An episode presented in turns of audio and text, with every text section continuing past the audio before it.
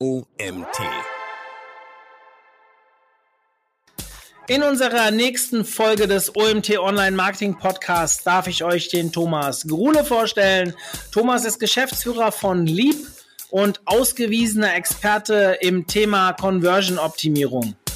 Was passiert, wenn ich jetzt die Conversion-Rate auf einer Webseite um 50 Prozent verbessere? Dann mache ich mal anders ausgedrückt 50 Prozent mehr Umsatz.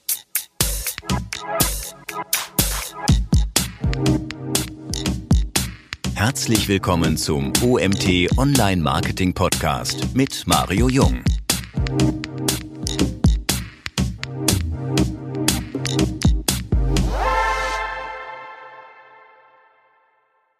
Willkommen zur nächsten Ausgabe des OMT Online Marketing Podcasts. Heute mit dem Thomas Gruhle. Hallo Thomas. Servus, grüß dich. Ich freue mich, dass du dabei bist. Du hast bei uns schon relativ viele Webinare gehalten. Also jemand, der sich schon viel mit dem OMT auseinandersetzt, sollte deine Person kennen. Ich möchte dich trotzdem kurz vorstellen. Thomas Gruhle ist Geschäftsführer von Lieb, einer wirklich sehr erfolgreichen Online-Marketing-Agentur aus Berlin. Eine Agentur, mit der wir sehr viel Content produzieren und auch regelmäßig Veranstaltungen durchführen. Lieber Thomas, erstmal vielen Dank für deine Kooperation oder wie soll ich sagen, die Zusammenarbeit, die mir sehr, sehr gut gefällt. Ja, gerne. Final kann ich euch ans Herz legen, wenn ihr diesen Podcast dann zu Ende gehört habt. Also bitte brecht ihn nicht ab, aber ihr könnt euch ganz viele Webinare zu Thomas anhören bei uns oder anschauen. Die sind ja tatsächlich auch als Video vorhanden. Ähm, und ihr werdet merken, die Inhalte, die bringen euch echt weiter. Thomas ist sehr erfahren und hat sehr viel Erfahrung gesammelt mit seiner Agentur, die er uns immer wieder weitergibt. Und dementsprechend freue ich mich sehr, dass ich dich heute auch für unseren Podcast gewinnen konnte. Ja, super. Mario, herzlichen Dank. Ich mache es immer gerne. Äh, wie gesagt, wir, ja, in den letzten anderthalb Jahren haben wir schon einige Webinare gemacht. Macht auch immer Spaß. Ähm, gibt immer so viel schönes Feedback von deiner ganzen, äh, also bis jetzt Zuhörerschaft oder äh, von denjenigen, die zusehen. Und jetzt von Zuhörern, da wollen wir mal gucken, dass wir den Trend heute aufrechterhalten. Ja, das schaffen wir schon. Ähm, Thomas war auch bei unserer Konferenz dabei, hat einen tollen Vortrag gehalten, zu dem wir ja diesen Podcast oder dieses Thema wollen wir in dem Podcast auch behandeln. Das Thema lautete, wie du mit Conversion Optimierung jede Google Ads Kampagne effizienter machst. Ein Thema, was ja positives Feedback bekommen hat auf der Konferenz. Ich denke auch etwas, womit man sich gar nicht genug beschäftigen kann. Also sprich das Thema Conversion-Optimierung meiner Kampagnen. Das muss ja nicht immer nur Google Ads sein. Ähm, deswegen fand ich es auch so spannend. Bevor wir aber zu dem Thema kommen, möchte ich erstmal den Hörern, die das erste Mal dabei sind, ein bisschen kurz unseren Podcast erklären. Das ist ja eine der ersten Folgen und wir haben uns so ein bisschen auf die Fahne geschrieben, Hands-on-Tipps mitzugeben. Natürlich werden wir auch ein bisschen in das Thema einführen, kurz den Speaker vorstellen, aber final sollt ihr wirklich etwas mitnehmen und ich freue mich natürlich auch immer auf euer Feedback, wenn ihr etwas mitgenommen habt, beziehungsweise auch negative Kritik ist immer gerne gesehen, einfach damit wir uns dauernd verbessern können. Lieber Thomas, du bist Geschäftsführer von Lieb, einer Agentur in, ja, im Herzen Berlins. Kann man das so sagen? Kann man total so sagen. Wir sitzen ja hier in äh, Charlottenburg, also die Meinungen gehen ja äh, durchaus auseinander, wo das Herzen Berlins ist, aber da Berlin ja ganz lange eine geteilte Stadt war und dann eben kein klassisches Zentrum hat, äh, gibt es ganz viele Leute, die sagen, das könnte hier das Herz Berlins sein, Charlottenburg. Es gibt aber auch Leute, die würden sagen, das ist eher woanders. Ähm, aber ich würde sagen, wir sind relativ zentral gelegen hier in Berlin. Ja, ich muss sagen, ich bin ja kein Berliner und habe mal eine kurze Zeit in Berlin gearbeitet und wenn ich vom Flughafen komme und dann in die Stadt will, das passt sehr, sehr gut. Ich denke, es ist eine sehr schöne äh, Gegend, wo ihr da seid. Ähm, erzähl uns doch mal ein wenig über die Person Thomas Gruhle. Wie bist du da hingekommen, wo du jetzt bist? Und vielleicht am Ende auch ein, zwei Dinge privater Natur, die man von dir wissen sollte. Okay, gerne. Ähm, also das, was ich jetzt hier mache äh, bei Lieb, mache ich jetzt zehn Jahre. Äh, Im Oktober diesen Jahres feiern wir auch zehnjähriges Firmenbestehen. ich bin dabei übrigens. Ah, sehr schön, äh, wunderbar. Machen eine kleine Sause hier in Berlin. Ähm, das bedeutet, äh, mein, mein letztes Jahrzehnt dreht sich eigentlich nur um diese ganzen Themen. Ähm, ich bin irgendwann mal in Erfurt geboren, äh, 1987, bin da aufgewachsen, habe da irgendwann mein Abitur gemacht. Ähm, Das wurde mir dann irgendwann natürlich zu langweilig, äh, also musste ich da weg aus dem ganzen, äh, aus, aus, ja, aus der, äh, ich sage mal, aus der thüringischen Provinz, äh, bin dann zur Bundeswehr gegangen, war dann noch eine Weile im Ausland hinterher und ähm, ich habe im Grunde genommen immer schon an äh, Webseiten rumgeschraubt oder ich habe schon äh, früh irgendwelche Sachen online vertickt über eBay und so weiter, ähm, äh, halblegal äh, oder ma manchmal auch komplett legal. Ähm, und ähm, ja, also ich war schon immer online, habe wie gesagt Webseiten gebaut und dann kam ich irgendwann mal dahin, dass ich auch mal eine optimieren musste und dafür sorgen musste, dass das Ding auch gefunden wird. Und ähm, äh, bin dann so ins Thema SEO reingekommen. Ähm, das war 2007 und äh, irgendwann bin ich dann wieder zurück in Deutschland gelandet und äh, habe mich da dann selbstständig gemacht, erstmal für andere Agenturen gearbeitet und ähm, dann später gemerkt, Mensch, das kann ich doch auch irgendwie selber ähm, und ja, dann mehr angefangen für Kunden zu arbeiten, erst für viele kleine mittelständische und dann für größere.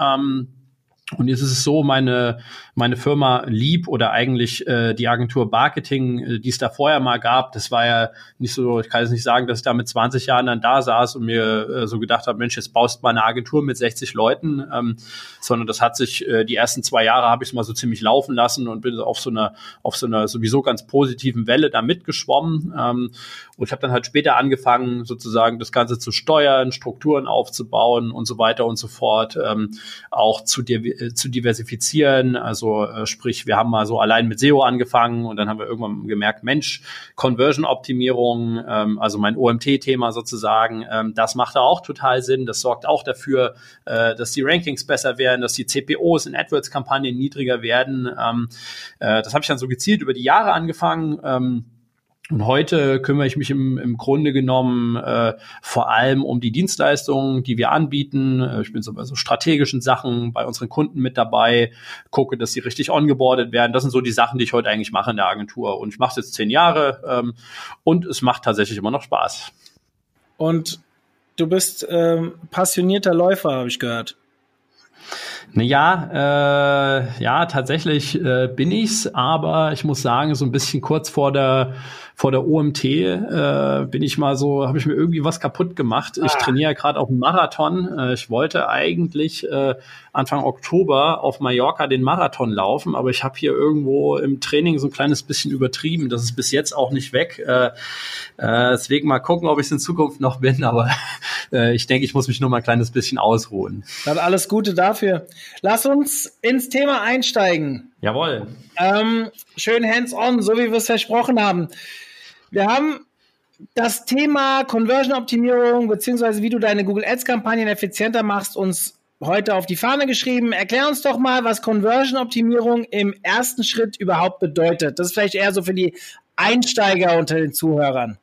Ja, Conversion-Optimierung bedeutet ja im Grunde genommen, dass ich aus dem vorhandenen Traffic, der auf meiner Webseite ist, ganz egal, wo er herkommt, ob er, äh, ob er über Direkteingaben kommt, über E-Mail-Marketing, äh, über organisches äh, äh, Google-Optimierung, also SEO oder über AdWords, äh, dass ich diesen Traffic, den ich habe, dass ich dafür sorge, ähm, dass von den Leuten, die da sind, sozusagen mehr konvertieren, also mehr eine bestimmte gewünschte Handlung abschließen, zum Beispiel in einem E-Commerce-Shop, äh, dass mehr Leute kaufen. Ähm, und das kann ich letztendlich durch bestimmte Maßnahmen kann ich das Ganze beeinflussen und zum Beispiel dafür sorgen, dass von 100 Leuten, die auf meiner Seite sind, ähm, nicht nur drei kaufen, sondern vielleicht sogar sechs.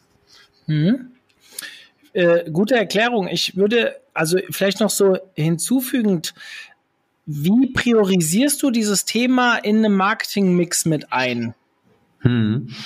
Ähm, ich meine, es ist total wichtig. Äh, warum? Äh, es ist über die Jahre ja immer wichtiger geworden. Äh, als ich irgendwann mal angefangen habe mit Online-Marketing, da war das alles ziemlich scheißegal. Ähm, äh, da funktionierte SEO äh, hervorragend. Es gab nicht viele Wettbewerber. Man hat ein bisschen Geld investiert und man hat äh, massiv viel zurückbekommen. Genauso mit AdWords, ja, ähm, oder äh, mit mit anderen Marketingkanälen.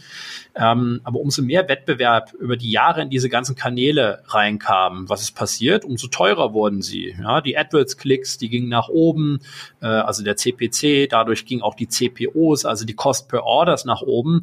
Ähm, und dann stellte sich dann eben doch immer mal mehr die Frage, Mensch, wie kriegen wir denn jetzt äh, das hin, dass dieser Traffic, den wir da teuer einkaufen, immer teurer einkaufen, dass der besser konvertiert. Ähm, und ähm, in meinen Augen ist es äh, ähm, äh, das Geld, was man jetzt zum Beispiel in Conversion-Optimierung reinhaut oder die Mühe, ist wahnsinnig gut investiert. Ähm, denn wenn wir mal so uns überlegen, was passiert, wenn ich jetzt die Conversion-Rate auf einer Webseite um 50 Prozent verbessere, dann mache ich mal anders ausgedrückt 50 Prozent mehr Umsatz und das aus dem gleichen Traffic. Ähm, in anderen Worten verwundert es mich dann auch immer, wenn viele Unternehmen, also die zerbrechen sich wirklich bis ins Detail in den ganzen Online-Marketing, in den Performance-Kanälen, die Köpfe, wie sie da mehr Traffic hinbekommen. Äh, aber wenn ich dann gucke, was auf der Webseite passiert und wie der Nutzer dort abgeholt wird, äh, denke ich mir, Mensch, Leute, verlagert doch mal euren Fokus ein kleines bisschen und holt mehr aus dem raus, was ihr sowieso schon habt. Ähm, und dann klingeln auch die Kassen.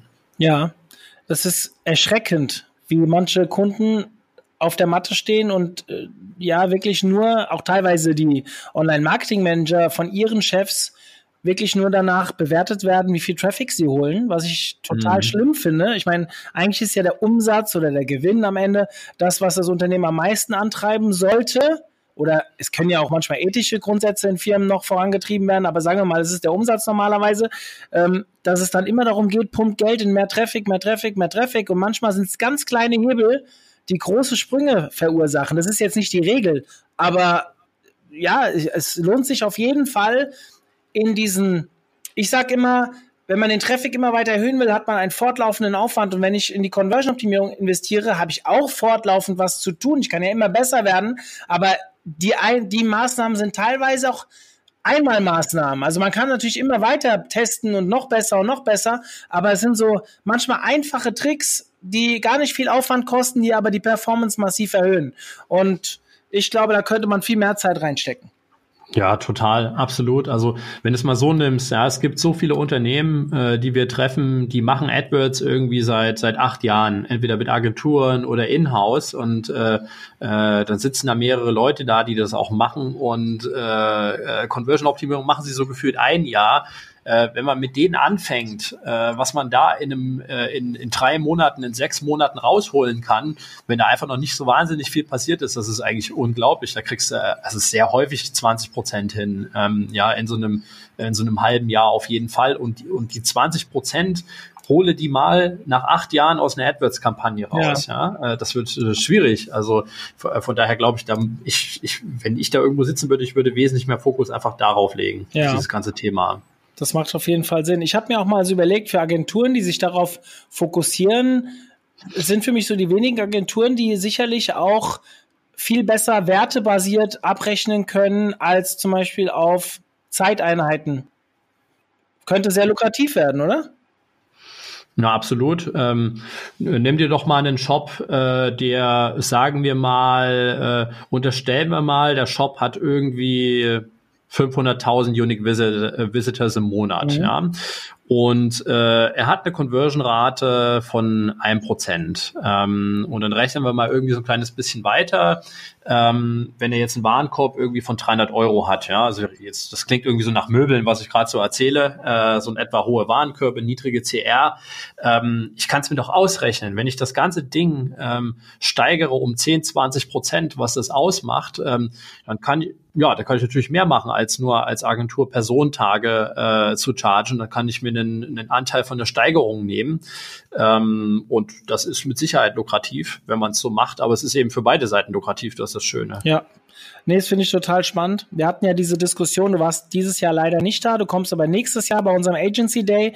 Da gab es sehr viel Diskussion über wertebasierte Abrechnung. Da hat der Markus Hartmann einen Vortrag zugehalten. Ich habe selten einen Speaker erlebt, der im Nachgang so häufig positiv, also der positivste und als negativster Speaker bewertet wurde, weil er hat so krass polarisiert mit seinen Aussagen, dass er bei der Hälfte der Leute richtig gut ankam und bei der anderen Hälfte halt überhaupt nicht. Und ähm, das Thema hat aber für den ganzen Tag ja sehr viel Gespräch, also sehr viel für Gespräch, Gesprächsstoff gesorgt den ganzen Tag, so dass ich dieses Thema tatsächlich auch immer wieder gerne hier anspreche. Wollen wir aber mal weiter bei dem Thema Conversion Optimierung bleiben? Wir haben jetzt hier speziell über die Google Ads Kampagnen gesprochen hast du aus deiner Erfahrung vielleicht mal so zwei oder drei konkrete Fehler, die du eigentlich immer siehst, wo du sagst, 80 Prozent der Leute, die jetzt zuhören, die schon Google AdWords schalten, Achtet darauf und ihr werdet direkt besser. Ja, also äh, das, also wenn es erstmal noch, äh, wenn man es noch gar nicht macht, das ist schon mal der, der Kardinalfehler Nummer eins. Ähm, äh, aber darüber haben wir ja gesprochen. Das machen wir jetzt alle nicht mehr, äh, die wir hier zuhören. Ähm, der zweite Fehler ist ganz häufig, ähm, äh, den wir sehr häufig sehen, ist, dass man auf seiner Webseite wenn man so merkt, meine Conversion-Rate ist nicht so wahnsinnig gut, ähm, dass man dann anfängt, die Dinge umzusetzen, die die E-Commerce-Schwergewichte machen. Also ein Amazon, ein Home24, ein Zalando und wie die alle heißen. Weil man sagt, die sind total erfolgreich im E-Commerce und weil ich einen Online-Shop habe, mache ich einfach genau das Gleiche nach. Ich, ich nutze dieselben Farben, ich positioniere meinen Button an der gleichen Stelle, ich nutze sogar die gleichen Funktionen. Das ist aber im Grunde genommen äh, also sehr, sehr kurz gedacht, ähm, äh, weil die Dinge, die bei Zalando funktionieren, bei euch nicht funktionieren müssen. Da gibt's Dinge, die funktionieren bestimmt, aber auch einige funktionieren einfach nicht. Ähm, und äh, was man machen muss, ist, man muss sich ganz intensiv damit auseinandersetzen, wer die eigene Zielgruppe ist und was deren Bedürfnisse, Wünsche, Ängste sind, ähm, was die eigentlich wollen. Ähm, und dann kommt man häufig äh, zu Hypothesen, äh, die einem vielleicht sagen, okay, machen wir es so wie Zalando, aber auch häufig ist es ganz anders. Also ich, ich nehme mal so ein Beispiel, wir hatten mal so ein, äh, so ein Kunde, äh, ist ein bisschen her, ähm, und die hatten was ganz Untypisches. Die hatten zum Beispiel einen, äh, die hatten einen Warenkorb und wenn man kaufen wollte, dann ist, hat man nicht auf jetzt kaufen geklickt und kam auf eine andere Seite, sondern dann scrollte man nach unten. Man blieb also im Warenkorb, man musste aber runterscrollen, um dann seine ganzen Felder auszufüllen.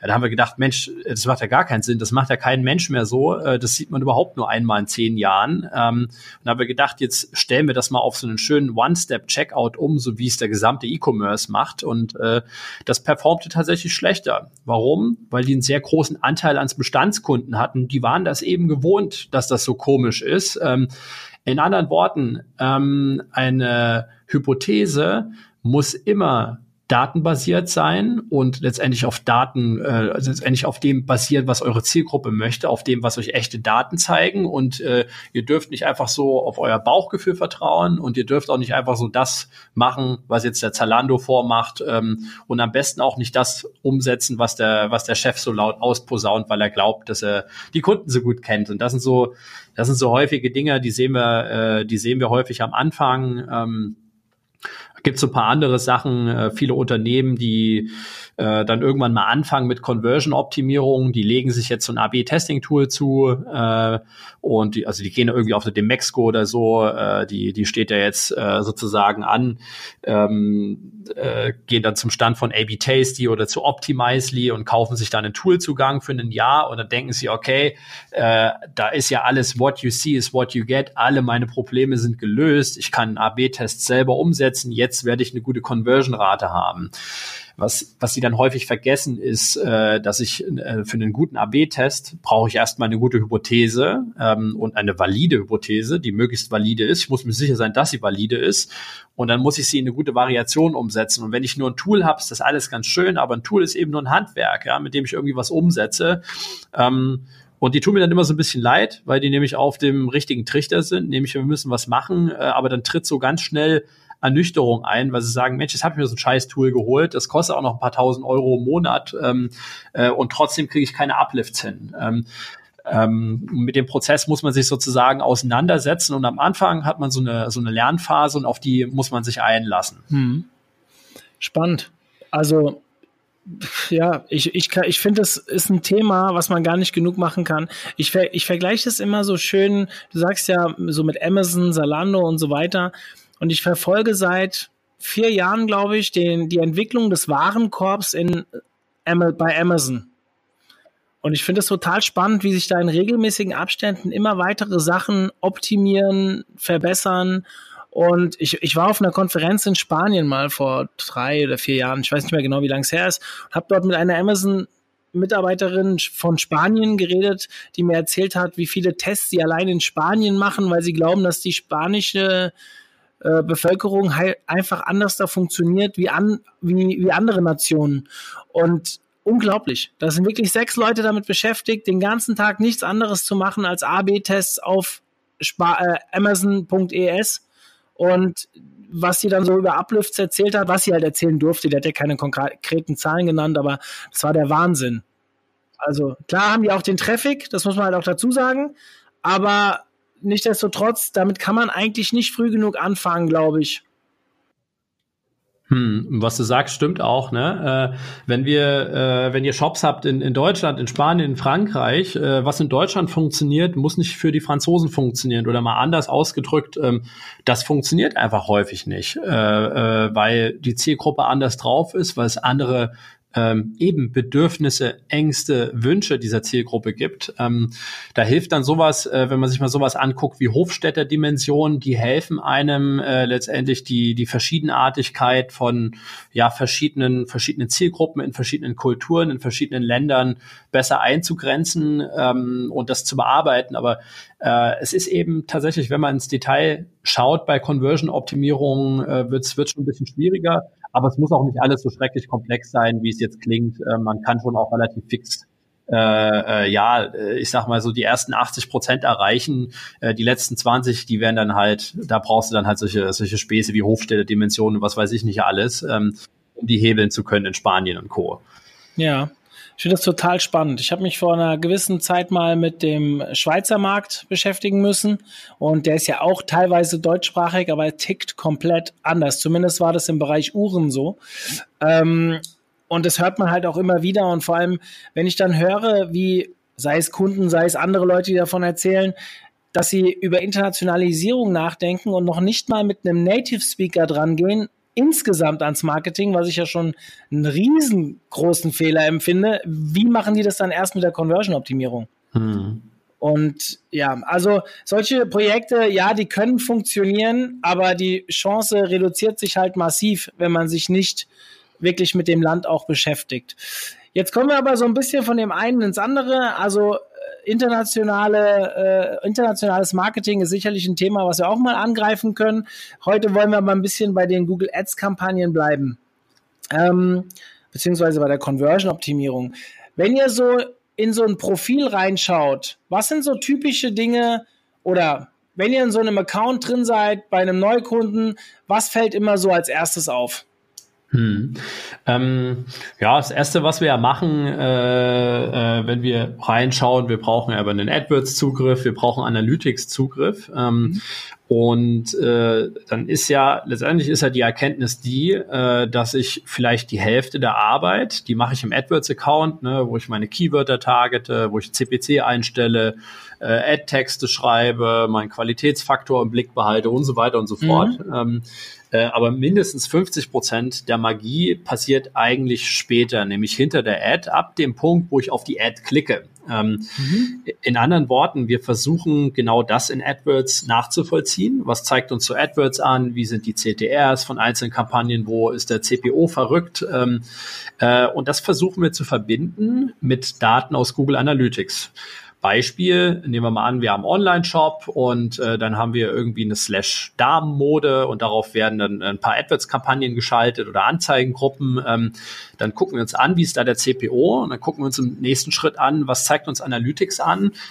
Erstmal für allen Traffic auf dieser URL oder für den Traffic, der über AdWords reinkommt. Ähm, wie konvertiert der und was, äh, was generiert er für Mikro-KPIs, Mikro-Conversion-Raten oder sagen wir mal Mikro-KPIs wie wie hoch ist eigentlich die Absprungrate im Vergleich zur Absprungrate auf der ganzen Domain. Ähm, und da sehe ich erstmal relativ schnell, ob ich meinen AdWords-Traffic, ob ich den gut abhole oder ob äh, von diesem Traffic auf die Slash-Darm-Mode 80 Prozent aller Nutzer bouncen, ähm, während es auf meiner restlichen Domain zum Beispiel nur 50 sind. Ähm, mhm. Und so baue ich mir erstmal relativ schnell Hypothesen auf. Ähm, und da kommst du eigentlich von einem aufs andere. Ähm, letztendlich ist es immer wichtig, äh, wenn wir von AdWords sprechen, dann ist erstmal eins ganz relevant, nämlich wenn ich eine, äh, eine Ad schalte und sagen wir mal, die User Journey beginnt da, dass der Nutzer auf Google, der gibt ein äh, äh, Damenschuhe oder sowas, ähm, dann sieht er die Ad von unserem Kunde. Ähm, dann wird ihm irgendeine Botschaft transportiert in der Ad, also in dem Snippet, was er angezeigt bekommt. Und zwar ganz günstig, weiß ich nicht, ja, günstige Darmmode, ähm, die neuesten Styles für Jugendliche oder ach, keine Ahnung, ja, sowas in der Drehe, ähm, dann ist es ganz wichtig, dass das, was äh, äh, die Message ist, sozusagen die Botschaft, dass ich die wiederfinde auf der Seite, wenn ich den Klick gemacht habe. Denn das ist was ganz, äh, das ist was ganz häufiges, äh, dass irgendein Keyword gebucht wird und äh, die Landingpage spiegelt nicht gut die Nutzererwartungen wider. Ähm, äh, und letztendlich eine der ersten Dinge, wenn wir merken, dass irgendwie so Absprungraten oder sowas auseinandertanzen und dass die nicht so gut aussehen, gucken wir uns zuallererst immer an äh, in einem Funnel, ähm, äh, wenn die denn alle auf dieser Zielseite verloren gehen, schauen wir uns an, wie ist denn dieser Message-Match gegeben von dem, was in der Ad steht und von dem, was auf der Webseite steht. Weil wenn es nämlich nicht ist, dann ist der Nutzer ganz schnell weg. Ähm, und ich hatte es ja jetzt, ich hatte es ja gesagt letzte Woche auf der, äh, auf der OMT, ähm, dass wir als Nutzer, wenn wir auf eine Webseite gehen, dann, äh, dann sind wir nicht so rational unterwegs, wie wir uns das immer, wie wir es immer so gerne hätten, so nach dem Motto, wir landen auf der Seite und scrollen wir mal von oben bis unten durch, studieren jede Information, so ist das nicht, sondern äh, wir landen als Nutzer auf einer Seite und entscheiden uns anhand dessen, was wir zuerst sehen, von dem, was wir angezeigt bekommen, also aus dem First View, das, was ich sehe, ohne zu scrollen, anhand dessen entscheiden wir uns, ähm, haben wir Bock hier zu bleiben, ja oder nein? Ähm, äh, erfüllt das hier meine Erwartungen, ja oder nein? Ähm, und dafür haben wir ein Sekündchen, ja, äh, vielleicht maximal eine Sekunde, in der wir unterbewusst diese Entscheidungen treffen und dann muss ich eben diesen Message-Match, ich muss ihn nicht nur herstellen, sondern ich muss ihn innerhalb von einer Sekunde herstellen, sonst ist der Nutzer zack wieder weg und zwei Euro für einen Klick sind weg. Ähm, und das sind so die ersten Sachen, die wir uns eigentlich immer angucken. Wenn du, ähm, du hast jetzt schon ein paar Mal von A und B-Tests gesprochen und so weiter. Wie würdest du so einen Test konkret effizient aufbauen? Ihr nutzt sicherlich auch Tools. Hast du da vielleicht auch noch ein paar Empfehlungen? AB Taste, die hast du schon angesprochen. Auch was für einen schmalen Geldbeutel? Mhm. Ähm, ich komme mal gleich zu den Tools. Äh, ich denke, vor den Tools äh, steht immer, dass man einen guten Plan hat, wie geht man AB-Tests an ja. und wie funktionieren die eigentlich. Ähm, und ich gehe mal kurz darauf ein. Ähm, äh, wenn ich irgendwie feststelle, äh, dass ich habe irgendein Conversion-Problem auf der Seite, mein AdWords-Traffic konvertiert nicht so gut und so weiter und so fort, wie gehe ich dann vor? Ähm, dann letztendlich ist es immer ein Kreislauf. Ich möchte zuallererst mal lokalisieren, ähm, wo dieses Problem auf meiner Seite auftaucht. Ähm, anderen Worten, ich versuche herauszufinden, ist es ein Problem auf meinen Kategorieseiten, auf meinen Produktseiten, ist es auf nur spezifischen Landingpages so oder habe ich das auf der gesamten Webseite? Ich versuche es also erstmal zu lokalisieren im, im Hinblick auf ein, auf ein Seitentemplate, auf eine URL und wenn ich das weiß, versuche ich es äh, zu äh, letztendlich zu lokalisieren und runterzudrillen auf ein Segment. Ich gucke mir also an, ist das so, verhält sich das so mit meinem kompletten Traffic oder nur mit dem Desktop-Traffic? Oder ist es nur der Mobile-Traffic oder beide? Ähm, ist es nur ein iPhone vielleicht sogar, ja, ein iPhone 10 oder wie auch immer? Ähm, äh, und äh, welch, bei welchem Geschlecht ist es so, bei welcher Altersgruppe. Und wenn ich dann das Ganze runtergedrillt habe, es also wirklich exakt lokalisiert habe, bei wem verliere ich eigentlich überdurchschnittlich am meisten, ähm, dann fange ich an, Hypothesen aufzubauen. Ich, also ich stelle Hypothesen auf, warum verliere ich die denn eigentlich? Was ist der Grund? Was ist hier faul? Was ist falsch? Ähm, und diese Hypothesen, ähm, die entstehen letztendlich aus, äh, ich will mal sagen, aus einer, aus einer Mischung auch wieder von Daten äh, und von Psychologie. Ich kann gern noch mal drauf eingehen. Ähm, aber dann baue ich im Grunde genommen erstmal Hypothesen auf und ich sage, okay, ich löse dieses Problem, indem ich das und das verändere. Ähm, und wenn ich eine Hypothese habe, äh, dann mache ich mir erstmal Gedanken, okay, wie sieht denn so eine, so eine Variation überhaupt aus? Also so eine, äh, eine, eine AB-Variation, also die, die B- oder die C-Variation. Mit welcher Variation könnte ich denn dieses Problem lösen? Das skribbel ich mir mal auf oder ich mache mir Wireframes oder vielleicht muss ich das nicht, weil es so eine Textänderung ist. Es, also das ist ganz einfach vielleicht zu konzipieren. Ähm, und wenn ich das gemacht habe und gesagt habe, okay, jetzt habe ich mal meine Variation, die ich testen möchte, geskribbelt, ähm, dann kann ich die in den AB-Testing-Tool dann letztendlich reinhacken. Äh, entweder muss das programmiert werden oder man kann das über so einen Editor machen. What you see is what you get. Mhm. Ähm, und dann kann ich es in diesem Tool testen. Ähm, Ihr seht also, dass das Tool kommt letztendlich so ein bisschen an, äh, äh, am Ende dieses ganzen Prozesses und da gibt's eine, ich würde mal sagen, da gibt's eine ganze Reihe, also von den bezahlpflichtigen, äh, ach, da gibt's ganz tolle, wie äh, wir nutzen sehr gerne den A-B Tasty, äh, wir nutzen auch mal ein Optimizely, ein Visual Website Optimizer, ähm, ich denke zwei von drei hosten ihre Daten auch in Deutschland, so dass ihr keine DSGVO-Probleme bekommt. Ähm, ihr könnt aber auch super gut Google Optimize benutzen, der in seiner Grundversion äh, meines Wissens auch noch kostenlos ist. Ähm, und damit kann man wunderbar erste Erfahrungen sammeln. Ähm, und äh, dann geschieht letztendlich ähm, die, ich will sagen, die Magie äh, entsteht eigentlich sozusagen bei der Überlegung, was ist die richtige Hypothese und wie setze ich dieses Problem dann um. Und in das Tool ich sag mal so, haut man dann nur noch die Variationen rein und das Tool steuert dann aus, okay, 50 Prozent der Nutzer sehen die Variation B und 50 Prozent sehen die, die A, also die Control, die Ausgangsvariation. Ähm, und das Tool berechnet einem dann, ähm, wann letztendlich eine Variation mit einer statistischen Signifikanz, die über 90 Prozent liegt oder über 95 Prozent liegt, wann eine Variation besser ist, ähm, äh, gemessen auf das Hauptziel, anhand dessen man den Test aufbaut, zum Beispiel der Conversion Rate einer Webseite. Ähm, so sieht so ein Prozess aus. Ähm, und ja, dafür braucht ihr natürlich immer einen ähm, ein AB-Testing-Tool könnte man relativ easy anfangen mit, mit sowas wie im Google Optimize. Ähm, aber wichtig ist, ich habe ja gesagt, am Anfang müsst ihr lokalisieren, wo habe ich das mhm. Problem? Also eine, äh, eine saubere Web-Analyse, die eingerichtet ist, wie in Google Analytics, ähm, äh, ist sozusagen die Grundlage, um erstmal überhaupt loslegen zu können. Ich könnte dir stundenlang zuhören. das ist gut. Ich, ich hoffe, die anderen auch und die pennen dich alle ein. nee, das kann ich mir nicht vorstellen. Oder ein interessiert das Thema nicht. Ähm, mir ist spontan eine Frage gekommen, die ich mal so querstellen will. Wir haben ja jetzt das Thema Conversion-Optimierung bei Google Ads Anzeigen und da ist mir schon klar, wie so ein Tool oder wie so ein Prozess aufgebaut werden kann in Form von, dass ich einfach die Landingpage mit Traffic beschieße und dann die andere zum Beispiel und sehe, welche be besser performt. Wie macht ihr das denn im SEO-Bereich?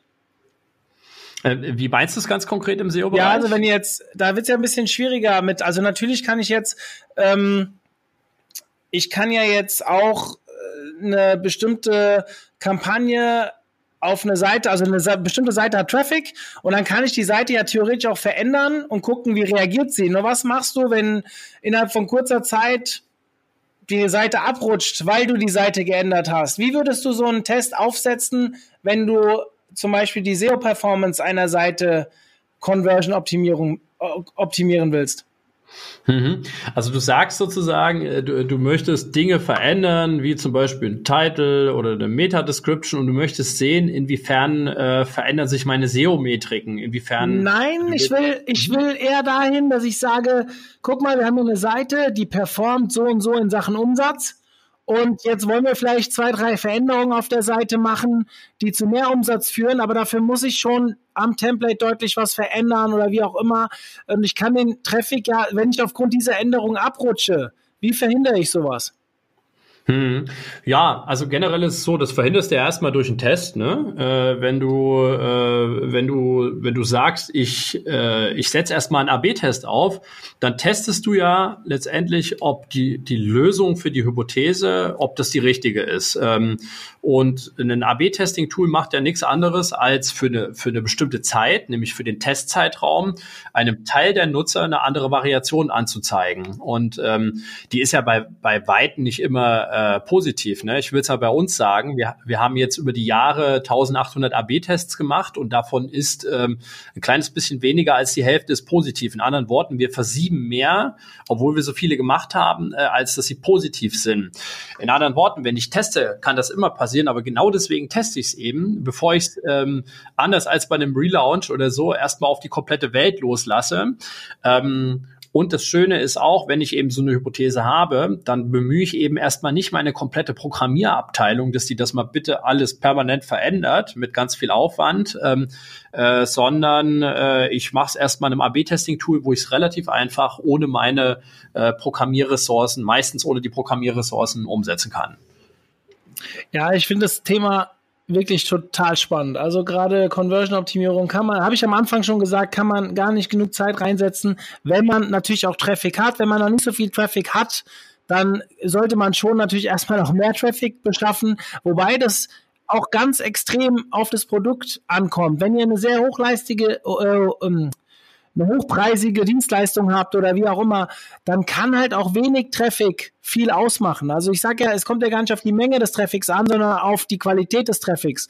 Und wenn ihr ein Produkt habt, was gar nicht so viele Leute kaufen, ähm, weil es einfach so teuer ist, dann kann es halt auch schon mit wenig Traffic total sinnvoll sein, keine Ahnung, einen Verkauf mehr im Monat zu erzielen, was extrem umsatzrelevant sein kann.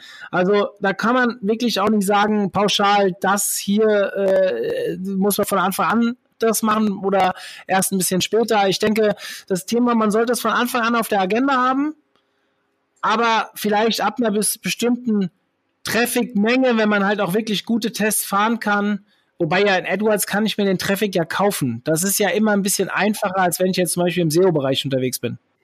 Ja, genau so ist das. Also äh, ist schon richtig, wie du sagst. Ne? Äh, es gibt nicht eine Ausrede nach dem Motto, ach, ich fange jetzt mal erst mit Conversion-Optimierung an, wenn ich äh, wenn ich eine Million Nutzer habe, ja, oder wenn der Pain ganz groß ist. Man kann ganz früh beginnen.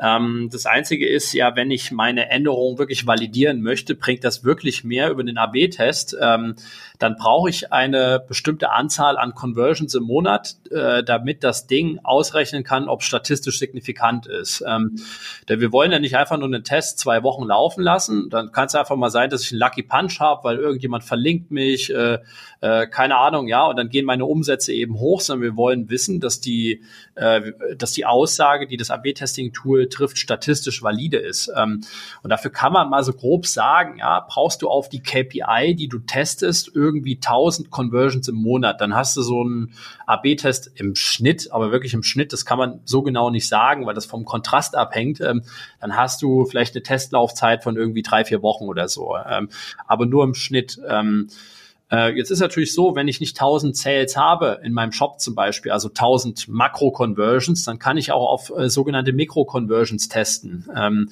wie einen Add-to-Card, also in den Warenkorb, muss dann aber immer die Makro-Conversion mit dem Hinterkopf behalten. Also das hat dann schon so ein bisschen statistische Schwächen, ähm, aber man kann trotzdem so arbeiten und es ist besser als gar nicht zu testen. Ähm, und äh, selbst wenn man überhaupt nicht genügend Traffic hat, um zu testen und man sagt jetzt, okay, ich habe ein paar hundert Unique Visitors auf meiner Seite, ähm, dann fange ich natürlich erstmal an und versuche erstmal Traffic draufzuhauen ja, auf die ganze Seite. Dann könnte ich über AdWords ein kleines bisschen skalieren ähm, und dann muss ich eben, äh, ich sag mal, Veränderungen an der Seite durchführen, die ich nicht so gut validieren kann und damit erstmal auf ein Level kommen, wo ich dann irgendwann testen kann.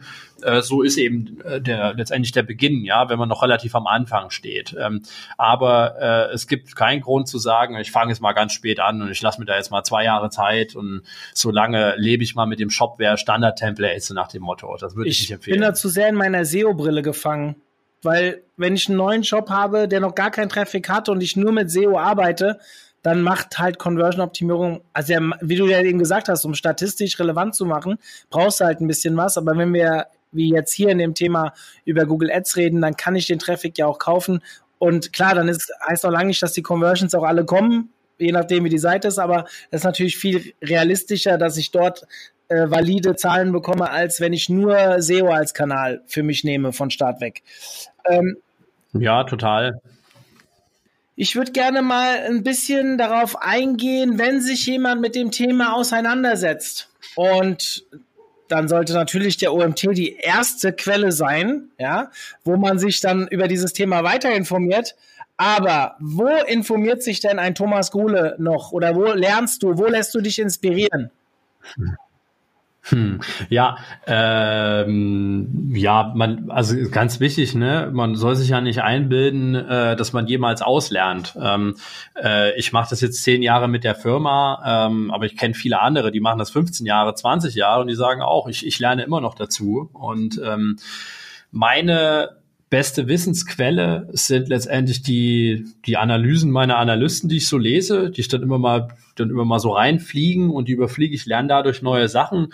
Die kriegen natürlich auch immer viel mehr Sachen äh, mit, als ich die noch mitbekomme. Ähm, und die sehen halt ganz viele Cases, ja, ganz viele unterschiedliche Seiten aus unterschiedlichen Bereichen, die lese ich und lasse mich da dann berieseln. Äh, ansonsten, äh, es gibt ein paar Konferenzen, äh, da gehe ich hin. Also OMT hat man jetzt erst, äh, das ist jetzt, das liegt jetzt nicht weit zurück und es macht immer Sinn. Äh, ich ziehe immer aus den Vorträgen irgendwie einen, äh, und wenn es ein Fitzichen ist, äh, was ich dann wieder mit meinem bestehenden Wissen irgendwie verbinden kann.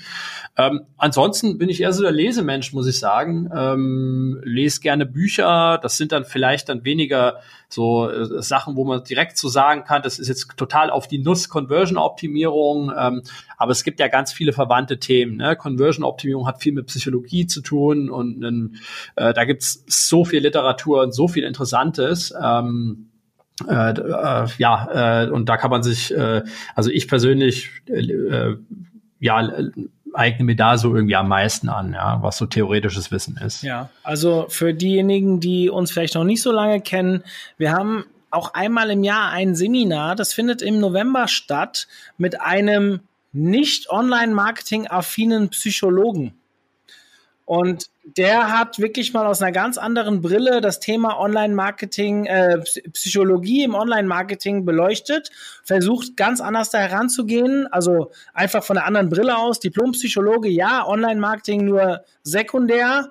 Und dieses Seminar ist jedes Jahr ein Riesenerfolg. Wenn ihr da Lust drauf habt, sowas mal mitzuerleben, da geht es jetzt natürlich nicht nur um Ads-Anzeigen oder um Conversion-Optimierung, da geht es um ganz, ganz viele Elemente, die man irgendwie online nutzen kann ähm, wobei es am Ende doch immer in die Conversion-Optimierung mündet. Weil, warum mache ich denn, warum nutze ich denn psychologische Effekte? In erster Linie, weil ich irgendein Ziel verfolge, das ich verbessern will. Aber ja, ich denke auch, hast du vielleicht irgendein Buch als Buchtipp, wo du sagst, hey, das muss man gelesen haben, wenn man in der Conversion-Optimierung unterwegs ist? Ah, da gibt's einige. Ähm, ja, es gibt so ein paar sagen wir mal, äh, eine gute Grundlage ist es, äh, ich erzähle es ja auch manchmal vom, vom Richard Taylor Nudge. Ähm, das ist ganz toll, um, um viel zu verstehen, was, was, was ist Nudging eigentlich? Das ist was, was wir viel anwenden. Äh, vom Danny Kahnemann, schnelles Denken, langsames Denken ist für mich fast so ein bisschen eine Grundlage ähm, um zu verstehen, wie ein Mensch eigentlich denkt, äh, wie, er, äh, wie er Entscheidungen trifft, ähm, wie er Dinge wahrnimmt und wie er Entscheidungen fällt. Das ist für Webseitenoptimierung, das, das kannst du unglaublich viel eins zu eins übertragen und dann wenn man sich so für Heuristiken interessiert, also was für Sachen so funktionieren wie Ankereffekte äh, etc. pp, dann sei empfohlen von äh, von, von Cialdini, äh, die Psychologie des Überzeugens. Es ist auch total geiles Buch. Ähm, äh, das sind Heuristiken, geht es auch fast schon um Manipulation, wenn man mal so möchte. Ähm, und von diesen, ich glaube, da stellt er fünf oder sechs Heuristiken vor, wenn ich mich so recht erinnere, ist bei mir auch ein bisschen länger her, das gelesen habe.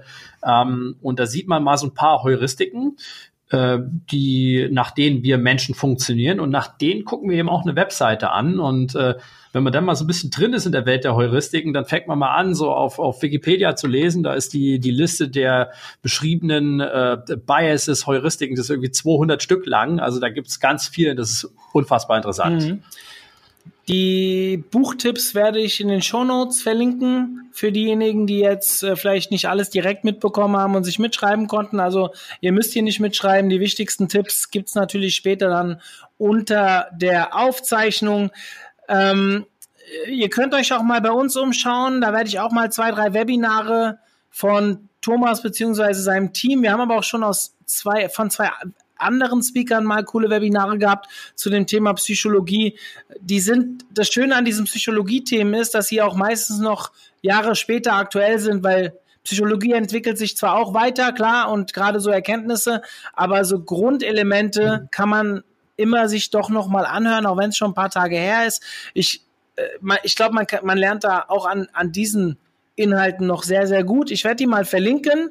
Und wenn ihr euch mit dem Thema weiter auseinandersetzen wollt, ist das schon eine Menge Stoff, um ja, sich selbst da weiterzuentwickeln. Wenn ihr darüber hinaus mehr zu dem Thema wissen wollt, habe ich äh, gerade vor kurzem einen interessanten Link gehabt, wo mehrere solcher Quellen noch bekannt gegeben wurden. Den werde ich raussuchen und euch auch drunter verlinken. Also ich glaube, das Thema Psychologie, Conversion-Optimierung und so weiter. Da gibt es schon sehr, sehr viel da draußen, was ihr für euch nutzen könnt.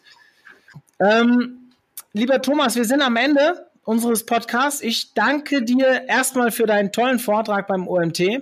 Darüber hinaus natürlich, dass du auch heute wieder Zeit für uns gefunden hast und dass wir, das kann ich hier schon mal vermelden, uns bereits dazu entschlossen haben, nächstes Jahr nochmal acht weitere Webinare auf äh, zusammen, also wie soll ich sagen, aufzusetzen.